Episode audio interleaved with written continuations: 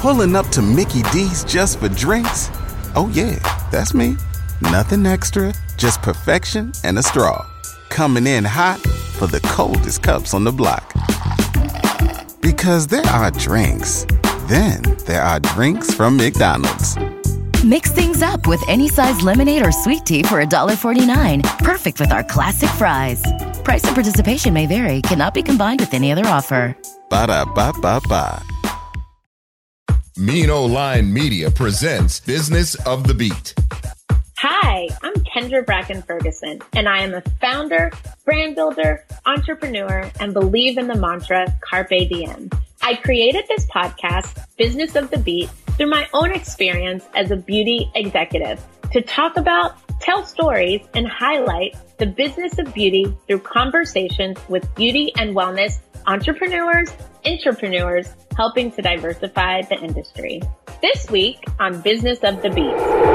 How do you go from 10 orders to 50 orders to 100 orders? And I think about it because I was a college athlete. I ran cross country. I was running three to 12 miles in my training days. And like, I had to break that up, right? It's like, let me, I'm running half miles. Now I'm going to go to the one mile, the 1.5. And you're slowly chipping away at the mileage and the time. And I think that's the same thing with building a business where set your goal and be patient with yourself on like getting to those incremental milestones. Hi, everyone. I'm your host, Kendra Bracken Ferguson, and welcome to Business of the Beat. Today's guest is Elaine Choi, founding president and COO of Crown Affair. But before we get started, don't forget to follow, rate, and subscribe to Business of the Beat on Apple Podcast, Stitcher, Spotify or anywhere else you listen to podcasts. You don't want to miss an episode, and we'd love to hear from you. All right, everyone. Elaine Choi is the founding president and COO of Crown Affair, a hair care brand reimagining how people care for their hair and their relationship to it through clean, effective formulas and handcrafted tools. She has experience building and scaling organizations across various industries in both the profit and nonprofit sectors while keeping the focus on people first. Elaine also serves as a Board of Associates member for the Robert Day Scholars Program at Claremont McKenna College and as a mentor through Crown Affairs Seedling Mentorship Program. Oh my goodness. I am so excited. This is such a special treat on the podcast today. I'm sitting with Elaine from Crown Affair. And guess what? As you can see, we're in person, we're together, we're in their office. So this is going to be an amazing treat because you get both of us all together and all the products. Welcome. Thanks. I'm excited to be here. and Elaine just shared a fun fact with me. This is her first podcast. So I'm honored, I'm grateful that you would take your first podcast with me and all the listeners of Business of the Beat. It's exciting, right? It is. okay, Elaine, so let's dive in. I want to start with something because you've had such an exciting career. You are literally at this amazing brand, Crown Affair, that is growing, that's accelerating. You're the founding president, you're the COO. So, with all of this, what is your one word that embodies all of your aspirations and goals for 2023? Abundance. Okay. Why abundance? I think part of building a brand and a company is filled with so many starts and stops. And you think about the challenges and it can be scary. And, and you, people only think about failure, right? It's like you have a plan, you don't hit it, and then what do you do? And actually, starting Crown Affair, we had the pandemic and right. we had all of these unexpected things that happened. And I think what I've learned is all of the starts and stops, there's no one way to build a brand. Yes. There are so many. Um, and even in the failures, there are opportunities that open up. And I think it's something important to think about because we're starting kind of our journey to scale and we will have quote failures. And I just think reminding myself that through all of the challenges, there will always be another way. And so that's why abundance. I absolutely love that. And I love how you frame it, right? Because there's always going to be this oh my gosh, what if it doesn't work? What does failure look like? What are people going to think as we're building a brand? And on the other side of that, it's the normal process of building a brand, right? if everybody knew every single thing and was going to just have endless success, then like, what would this all be for? Right? There has to be a little bit of friction, but if we can reframe it to those are the pieces, there's always going to be another way, another opportunity, then I think that it's that mindset, which you talk about, right? Your LinkedIn, you talk about being an optimist, like being optimistic and you long term optimism. So when you think about this, there's going to be stop starts. There's going to be things that others would perceive as failure. But being an, an optimist, how do you navigate that to get to the other side so it doesn't just like tear you up? Think it's being clear on the goal.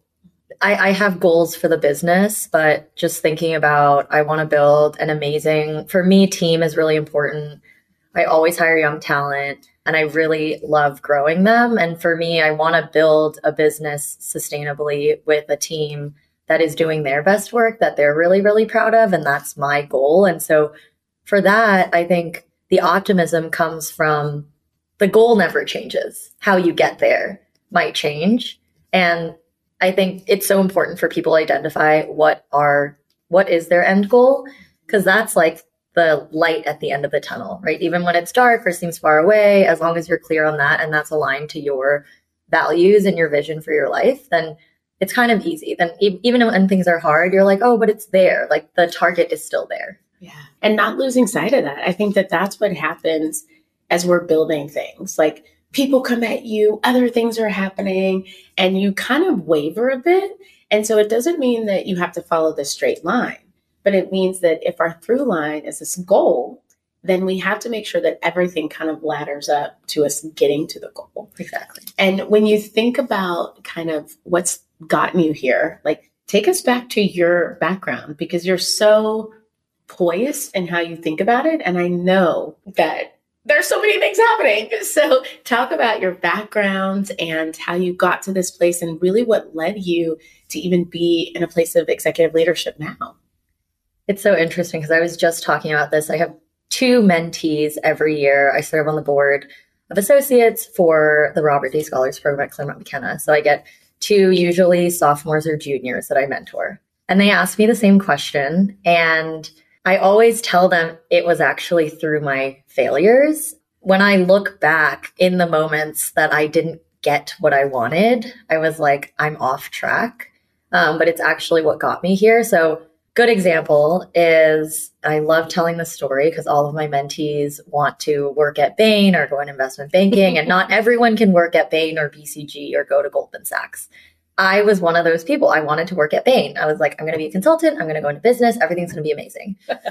and then I flew through all the rounds of interviews. And then my final interview, I don't know what happened. I couldn't estimate how many planes were in the sky at a given moment.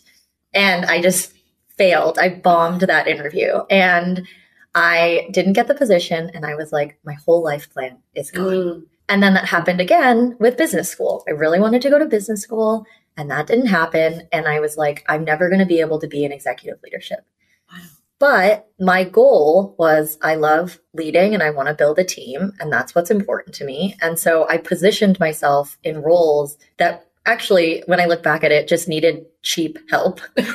and um, I just jumped into startup environments and I knew I was smart and I could get my hands dirty and I'm a good problem solver. So no matter the industry, if the opportunity was there, I dove in. So started out in healthcare consulting, learned so much from that.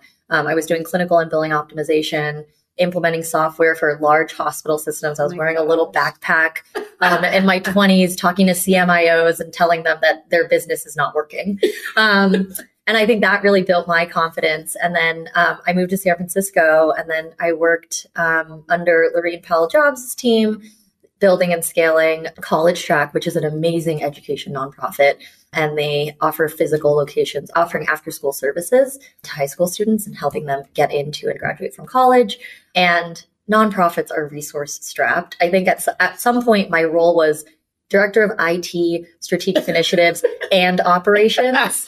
Um, and I was doing annual planning, and and I was excited. I wanted to learn, and I was really, really hungry. Mm-hmm. And I think from there, I got connected to Larry Ellison's team, and he wanted to build this wellness concept on Lanai. And so from the ground up, we built this amazing wellness retreat. And that was a whole other experience being in hospitality. And I think I always tell people I do the same thing, but in different industries. And I really like doing that because it challenges my brain a little bit. You can't, Mhm. so I, I don't just plug myself in and be like, this is how I did it in the last job.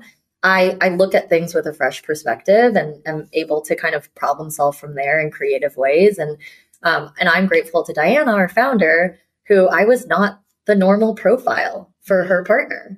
And she saw the way that I think and appreciated that. And and we've been together since the beginning of the brand now.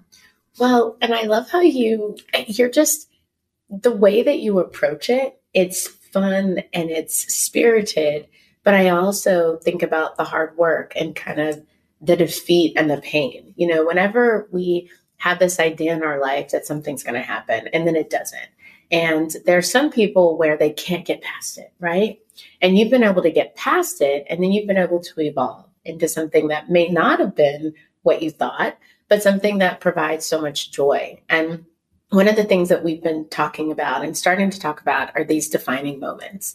And so I heard you even when you talked about bombing this interview, not getting in, that was a defining moment in your career.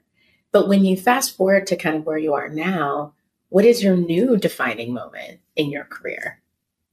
I think it's something I reflected on a lot. I know I can build from zero to one. And I think in some ways, I usually stop there because it's always easy to think about the potential, right? If I if I quit now, I will have known that I built something zero to one and oh, I could have scaled it. And that's like a nice feeling to have. And I think right now, really wanting to scale Crown Affair, I'm opening myself up to the potential of not meeting my expectations in the way that I want to, and uh, going back to the plan. And so I think my defining moment, I I recently was reflecting and I was like, wow, this is new territory of a business that I haven't been in.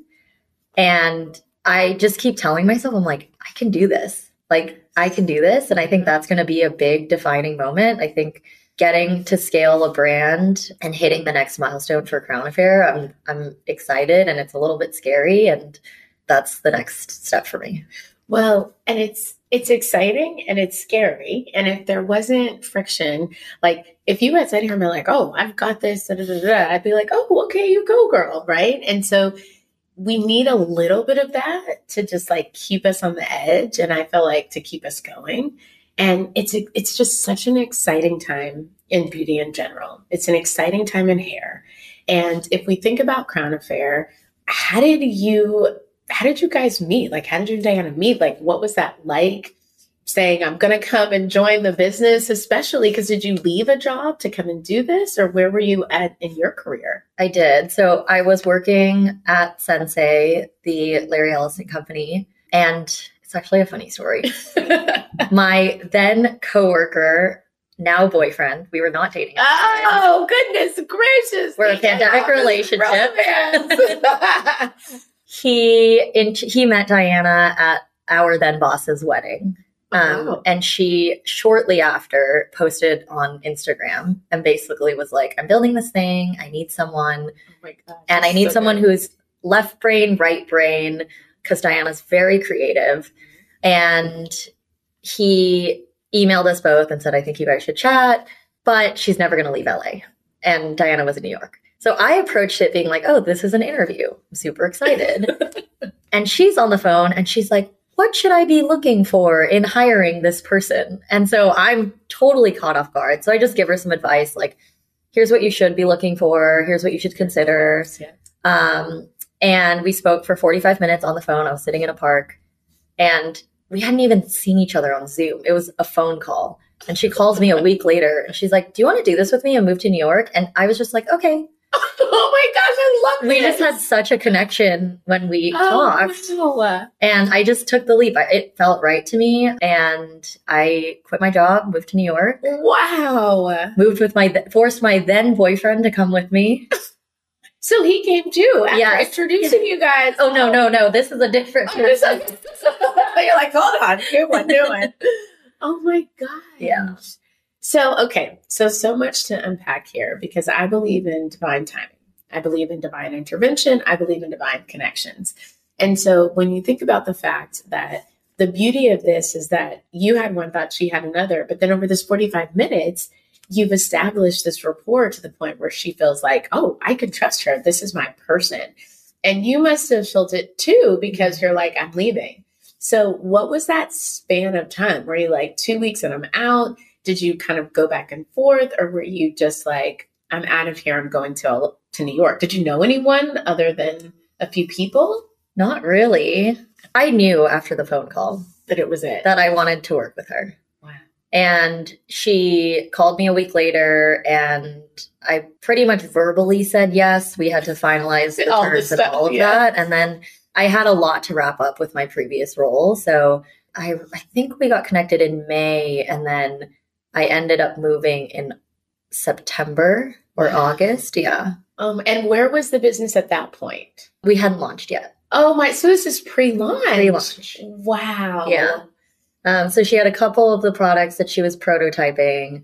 She was in the middle of raising a seed round, basically to bring me on. And then, yeah, I hopped on board and we built the go to market plan and we launched in January 2020. Oh my goodness. Okay. So I want to come back to this notion of scale. So, January 2020, you're launching this amazing brand. You've done all the work. And then, as we all know, we hit the pandemic. So, and you have now moved to New York to do this. What were those days like in terms of we've just launched? We haven't even started thinking about scale because we just have to survive through this pandemic. What was that like? And then, how did you and Diana, as new co founders, really kind of coexist and get to the other side? We started the brand, and Diana's a brand marketer, and her entire marketing plan was events, influencer, in real life. We launched the brand, we had good trajectory on sales, we had a great marketing plan, and then you're right, COVID hit. And then I think this is where the advantage, I just walked blindly into consumer and beauty. So I don't really have like a rinse and repeat plan. And I think that was my advantage. Cause then I was like, okay, cool. We don't have this plan that Diana made. How else are we going to make money? And it's a completely digital environment. And so we hired a key digital marketing hire because I don't know how to do digital marketing. Yes. And she's still with us, Jordan. She's amazing. Wow. She's now our director of D2C marketing. And we ended up just problem solving from there. And I remember even in the early days with pandemic, it's so funny to think about this. Diana and I every day we would hop on Zoom and we would set a goal for ourselves and we'd be like, we just want to hit 10 orders today. And we would ask ourselves, how do we hit 10 orders today? And she's like, well, maybe I'll post on Instagram.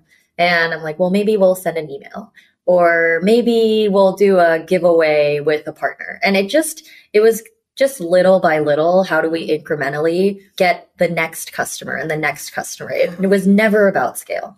And it's because we believe in the product and we believe in the brand. And we were like, how do we convince people to want to take care of their hair? And then that was kind of the unlock because people couldn't go to their hair salons. They couldn't get haircuts. They Uh-huh. couldn't dye their hair.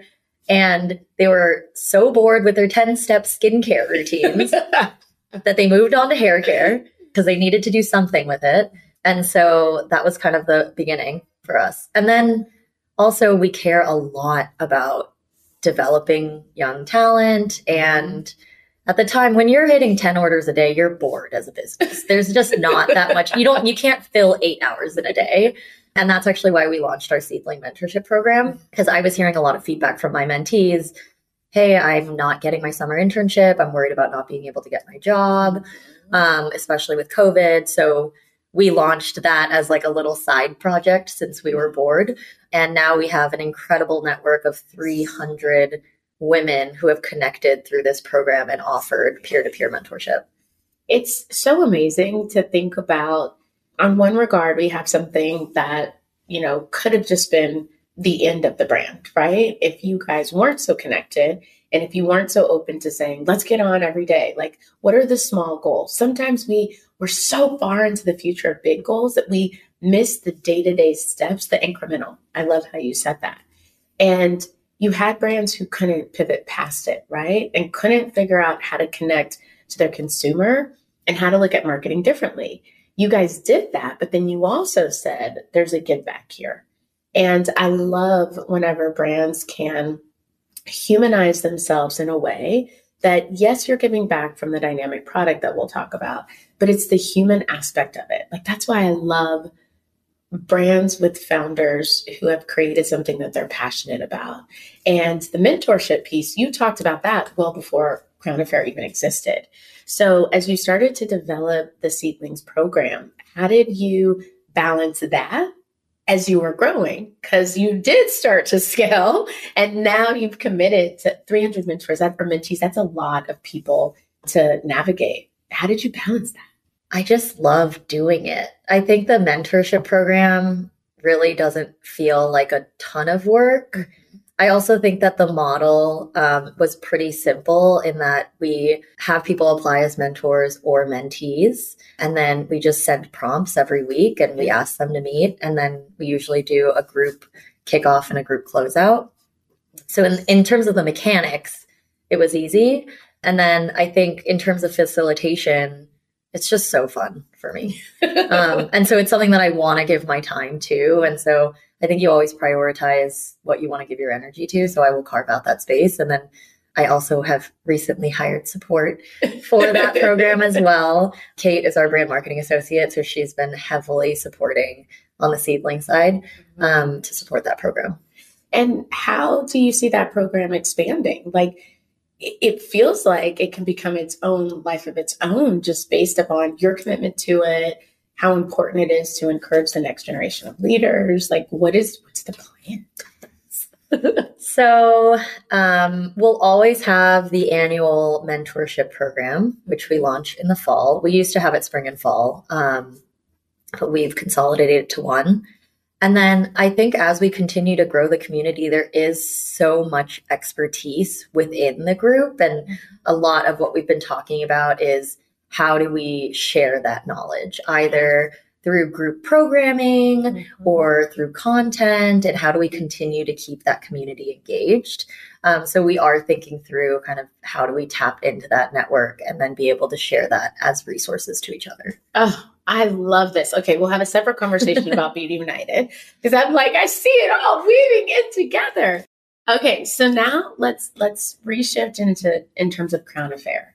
So you go from 10 orders to securing an investment, True Beauty Ventures, which is amazing. We love the team there and what they're doing. So what was that process like? Did you lead the investment strategy? Did you have support? And then how did you navigate once they said yes? So it was pretty easy for us from a business perspective on why we needed to raise money. We had signed the contract with Sephora. Yes. So we needed we needed to buy inventory. And so in terms of raising, it was a very clean story to tell.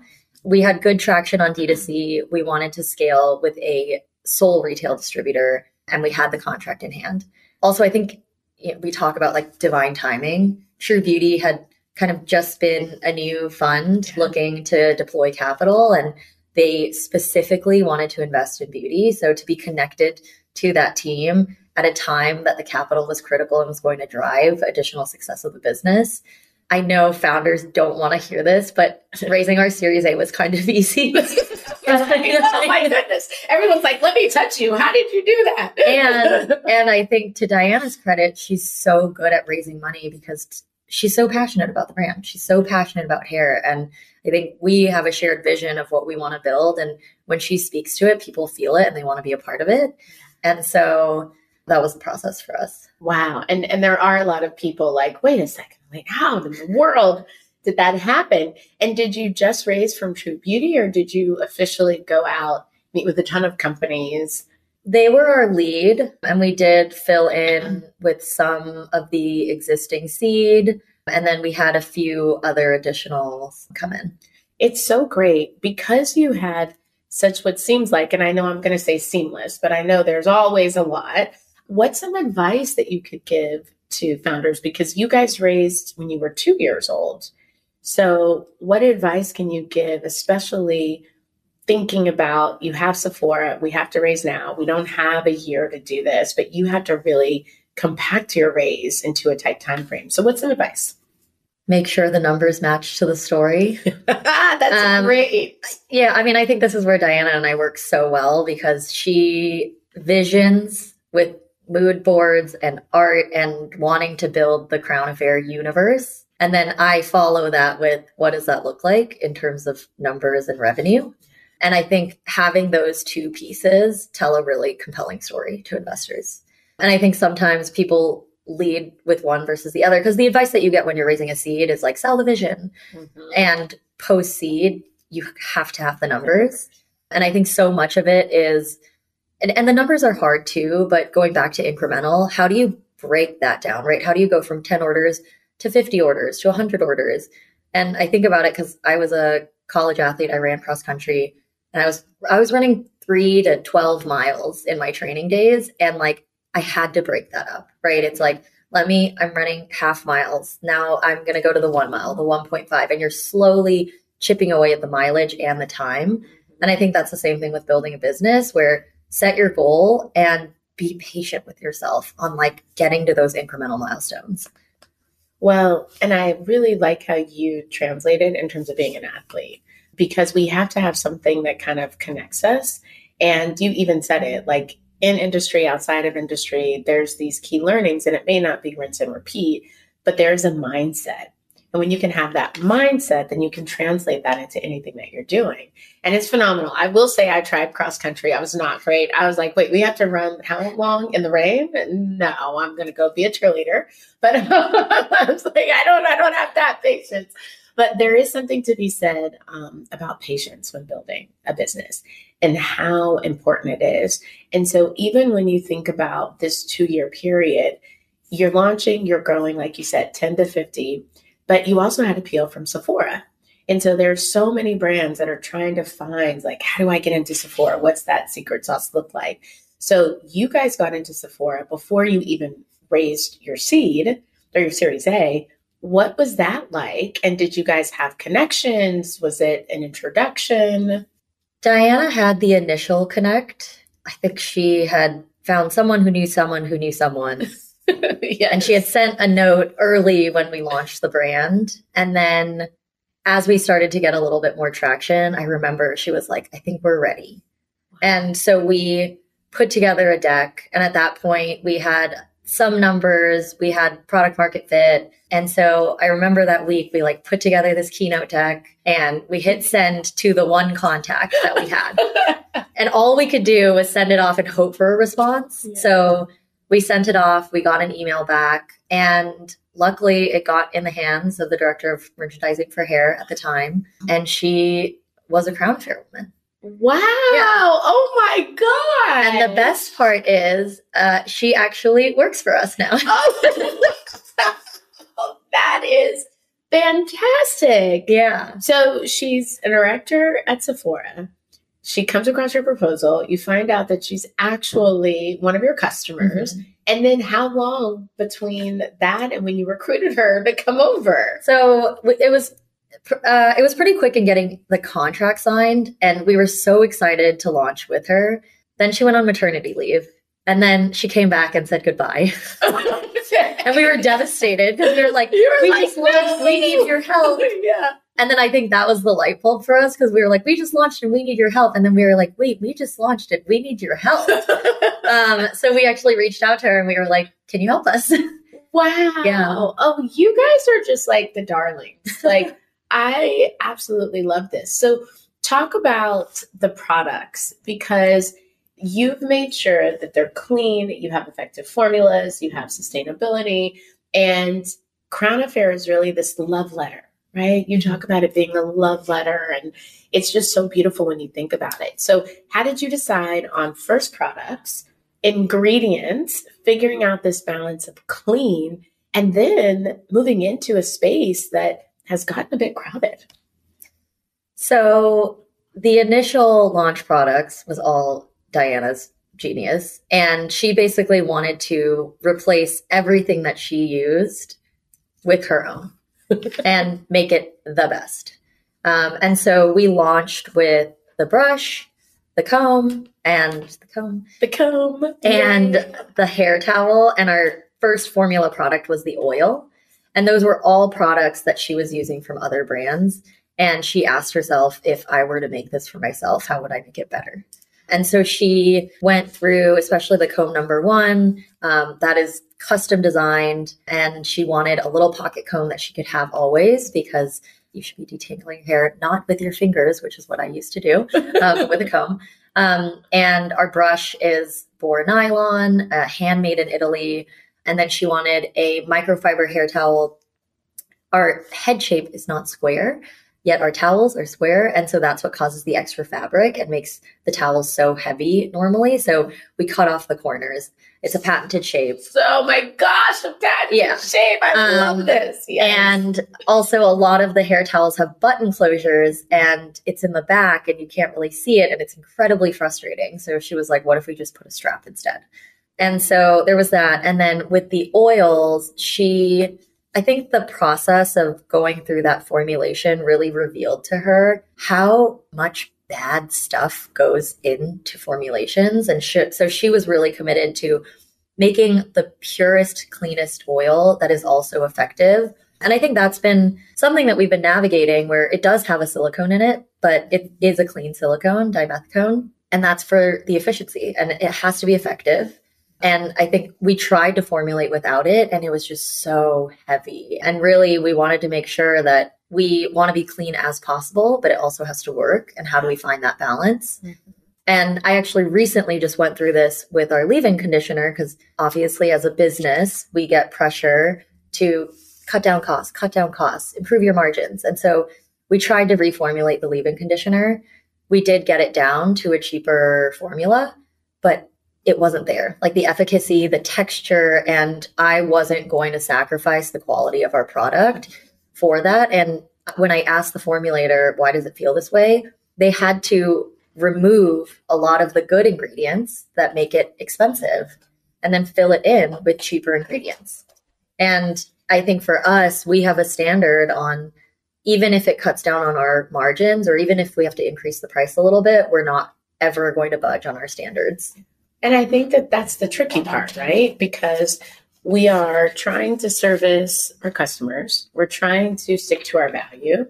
Then on the other side, and what founders don't always understand is you go into retail.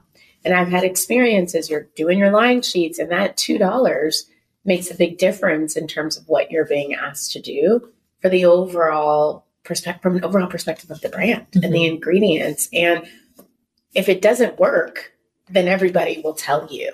And so when you think about navigating those relationships, those tough conversations, you clearly solved for it. But was there a moment where it either could have been we're going to solve for this or it's not going to work and we're going to have to remove this product because we can't get it there? It actually happened with the tools. Our tools are very expensive because they're handmade, they're made in Europe, they're like ob- they're objects. And when we went into retail, it was really eating up our margins. And the tools tell the story of how we started. And mm-hmm. I, at first, I was like, I can't, we can't really take them off the shelf. And then the worst part was supply chain crisis happened, raw materials mm-hmm. went up. So not only were the margins bad to begin with, but they were going to get worse. And so director of supply chain who's amazing she comes to me and she's like elaine i can't figure out a way to make this work and so i made a decision uh, we actually increased the price on our tools. Okay. and it was a little bit risky Yeah. but we were able to tell the story. Our combs for instance they went up in price because labor wages went up in switzerland. And i had a choice. We could move production to china and have them made by machines but then you have there's the risk of the plastic having threading and then what is that going to do to your hair? And there's a reason why these combs are hand carved it's like such precision and accuracy and so i going back to standards and not Yeah. budging i was like we need to keep our standards we also have to run the business so why don't we communicate to our customers on why this price increase is happening and then we'll take it from there and one, our customers are the best. They were super understanding. and then two, that was kind of a solve for that as well. Well, I love how you talk about communication. I've had various conversations about price increases and people who do it well and people who don't. And your customers are your customers and they're going to track and they're going to know. And to your point, labor costs went up in Switzerland. It's happening across the board. So when you can get ahead of it and you can communicate and say, here's why, and then you make the decision, right? And I think that that's so important because we've seen the stories of things going up, customers not getting it, and then pivoting into something else. And so the loyalty, the communication is it's essential. And then making the hard decision as the COO and president, at what point do we say that these margins are not going to work? And so it sounds like you've figured out the solve for it and you've been able to move forward, but you've done it through the veil of transparency.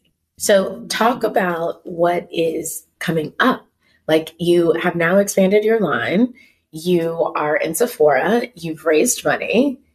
What does scale look like at this point?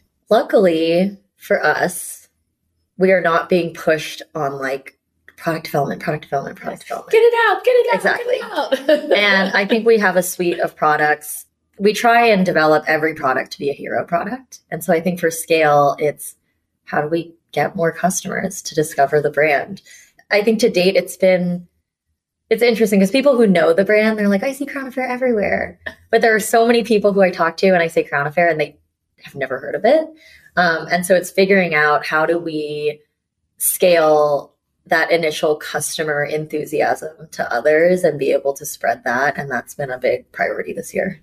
Well, and it's exciting because your loyal customers are your biggest brand advocates. And then to your point, there's this whole opportunity for more customers.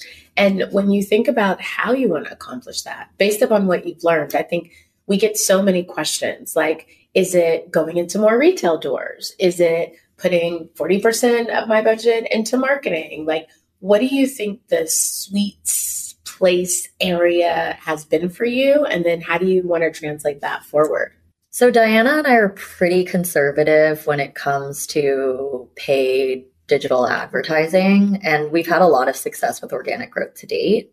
And I think it's really learning from that and leaning into that and investing in that. And some of it you can't directly attribute the dollars, but I think it is more core to who we are as a brand. And I'll elaborate. This year, as we're trying to figure out how to get more eyeballs on Crown Affair, we could turn up digital advertising spend, but we want to show up for our customers. And what does that look like? So we're investing heavily in events. We're engaging more deeply with our influencer community. And we want to keep building those relationships and investing in those relationships and being able to create a community for people rather than just showing up as a paid ad. Yeah. um, and so that's that's kind of the way that we're thinking about it. I feel like every day we just ask ourselves like, how do we show up for our customers and how do we create a space and a community for them um, and to be able to share like the experience of crown affair? Because i think for me the products are not just product that i buy. Like it is a reminder to take your time and brush your hair at night and take care of yourself. And that's a message that's pretty hard to convey with just a digital ad. Well you know there's something to be said about what's happening in the paid ad space right? And how tricky it is to navigate throwing money at it, the resources. And if you found that organic is working, it's always funny because coming from a PR background and a social background, I'm always like, you can't always track a direct line to conversion or a sell, right? But what we do know is that it's the organic nature where people get to experience, they feel part of it. And the more you have those touch points, the more likely someone is to choose your brand over another brand. And so while you can always track, and some people don't understand that point A to point B, those pieces are so important because they drive the loyalty. They drive the brain to think, oh my goodness, I loved how I felt about that brand. I love how this brand gave me time to have a self care ritual. And then that's what someone is, that's what's going to drive someone to be loyal. So I love how you think about it. And I just, I continue to go back to the fact that you all communicate as co founders and that you really talk about what do you want to do? What's your strength? How does this work? And I think navigating that is going to make or break the brand. And so we do have people on who are like, okay, I started this. I want to bring in a founding president. I want to bring in a co founder. What's the biggest piece of advice? Because you guys have now been in it for three years. Clearly, you've got a long runway ahead. And as you said, you're here to scale. So, what's a piece of advice to navigate that relationship? Make feedback a normal part of the relationship. Feedback can feel scary. You know, you say, Oh, do you have any feedback? Everyone's like, I can't say anything negative, or I don't want to hurt this person's feelings, or, and I think Diana and I have a culture of feedback, and we do this with our team where it's like, it's not a big deal. And so I, I love what's called quick hit feedback, where if there was a meeting that didn't go well, or if it went well, that I share that feedback quickly. And I think Diana and I, it's probably one of the most healthy relationships that I'm in because we're constantly openly communicating and giving each other feedback and making each other better because of it. And there's no kind of like subversive conflict, right? There's nothing that's festering because we will just talk openly about what we need from each other. And and yeah, sometimes it gets heated. Like no yeah. relationship doesn't have its conflicts, exactly. but at least we're addressing the conflict versus less letting it just fester. And it's your approach to it too. Like I love that. Like being able to have a quick hit, being able to have a culture, a feedback, because it is tricky. And there really is no relationship where it's like rainbows and sunshine every single day. It's how you navigate through it, how you communicate, and how you have a respect to get to the other side. And I, I having lived both lives as a founder with and without, there's something so special whenever you can have a co-founder, a person to just talk it out, to share ideas with, and then to know that like someone else is in it with you and that they're going to help carry the load. Exactly. Okay. So, my last few questions, and we'll get you out of here. What is your form of just like balance and self care? Like, you're doing so much, you're growing the brand, you're in this great position, you're mentoring over 300 people. What's your form of like true self care and balance? Doing nothing. I mean, on the weekends, fantastic. I think, I mean, I'm a little bit of an introvert. And it's funny because my friends are like, Lane, when you say doing nothing, you're not doing nothing. Like my week, like my doing nothing is like waking up and making myself coffee and doing the laundry and like yes. cleaning the apartment. Yes. And, and that's like, and for me, I, I love silence. So I feel like there's just so much noise when you're building a brand and you're managing a team. And so the weekends where I can just wake up and like it's silent and I just have time to myself. Um, that's kind of when I recharge my batteries. Um, it is hard being in New York because when I'm in LA, I love surfing. And that's also, I go out and it's silent. yes. I don't have to think about anything. Um, and so that's kind of how I take care of myself. You know, I love that. And it's, it's, it's like for me, it's like I'll be washing dishes and I'm like, no, I just like love that. I'm like, it's just, it's mindless. I'm just here and I love the outcome of when you wash dishes. It's like cleaning the kitchen is like my favorite form because it's like you get an immediate, like, wow, I just did that. Exactly. It's now clean and you don't have to do anything. You don't have to talk to anybody. You're like in your own zone. And it's figuring out like those moments that we need to recharge ourselves because then we go, go, go, go, go, but we can't actually finish anything because we aren't charged enough to power through to the end. Yeah. So, and how you show up for the people around you, yes. right? When you're drained, you're irritated, you're mean, you're short. Like, I notice myself doing that, and then I'm like, I need to take a day off. um, all right, Elaine. So, what is in your immediate future that you cannot wait to do, whether it's work related, whether it's personal? What are you just like, Kendra? I can't wait for this moment. It's a good question. It's kind of bittersweet. Um, so my my dad passed away last year. Um, he it was really quick. He was diagnosed with cancer in March, and he passed away in July. God. And so my entire family were going out in July to LA to honor that and I'm super excited. I have a niece and nephew, and um, I feel like my dad left a gift for us where we just like it's a constant reminder to be together. Mhm. Um, and family is really, really important to me. Yeah. Um, so I'm really looking forward to that in July. Oh, that's gonna be so nice. Thank you for sharing that. That's Yeah. it. Um, and as we close out, so this is where you talk a lot about community and mentoring. So we always like to give a shout out to another brand that you're excited about that's part of your community, maybe one of your mentees brands, but what's another brand we should support? So is it fair to share when I'm advising on? Yes, you can do whatever you want. Elaine, this is your world. There's Um, no rules. I'm here. advising on a brand that just launched called Sophie Pavitt Face. Okay. And she is an acne wizard. Wow. and she's based in New York and is hilarious and kind and has two kids and she comes from a fashion background and um and I, I think the the best thing about her is she's like the kindest human ever um, and I think she's building something really special and um, and it's about bringing what she does in her studio to people's homes so that they can be really hopeful about oh I don't have to have bad skin Yes.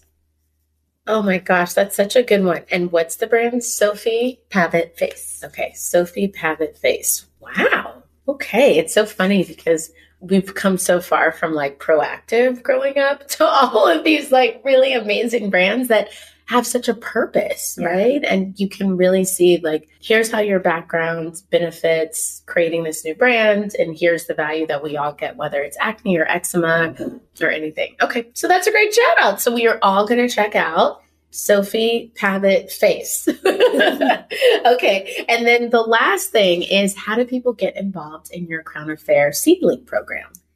We will make an announcement in fall, so follow us on Instagram or LinkedIn um, or on our email list, and we will send that announcement. People can start applying. We are always looking for more mentors. Um, there's always a flood of mentee Mentees. applications. yes. so if you're a mentor interested, please apply. All right, perfect. And we will send something out to all of our um, listeners as well so we can continue to support you. So, Elaine, thank you. Thank you. I'm so excited that we got to do this in person. We're together, um, but just excited for the success, your continued success, scaling. We'll be back as we scale, but thank you. Thank you. And every week I share an influencer I'm checking out. And this week, thanks to Elaine, make sure to follow Sophia Pavitt Face. That's Sophia, S O F I E, Pavitt, P A V I T T, Face, F A C E. And they provide simple solutions for problematic skin. So make sure that you follow Sophia Pavitt Skin. And as always, I love to leave you with one thing from today's guest, and that is set your goal and be patient with yourself to reach those incremental milestones. So set your goal and be patient with yourself to reach those incremental milestones.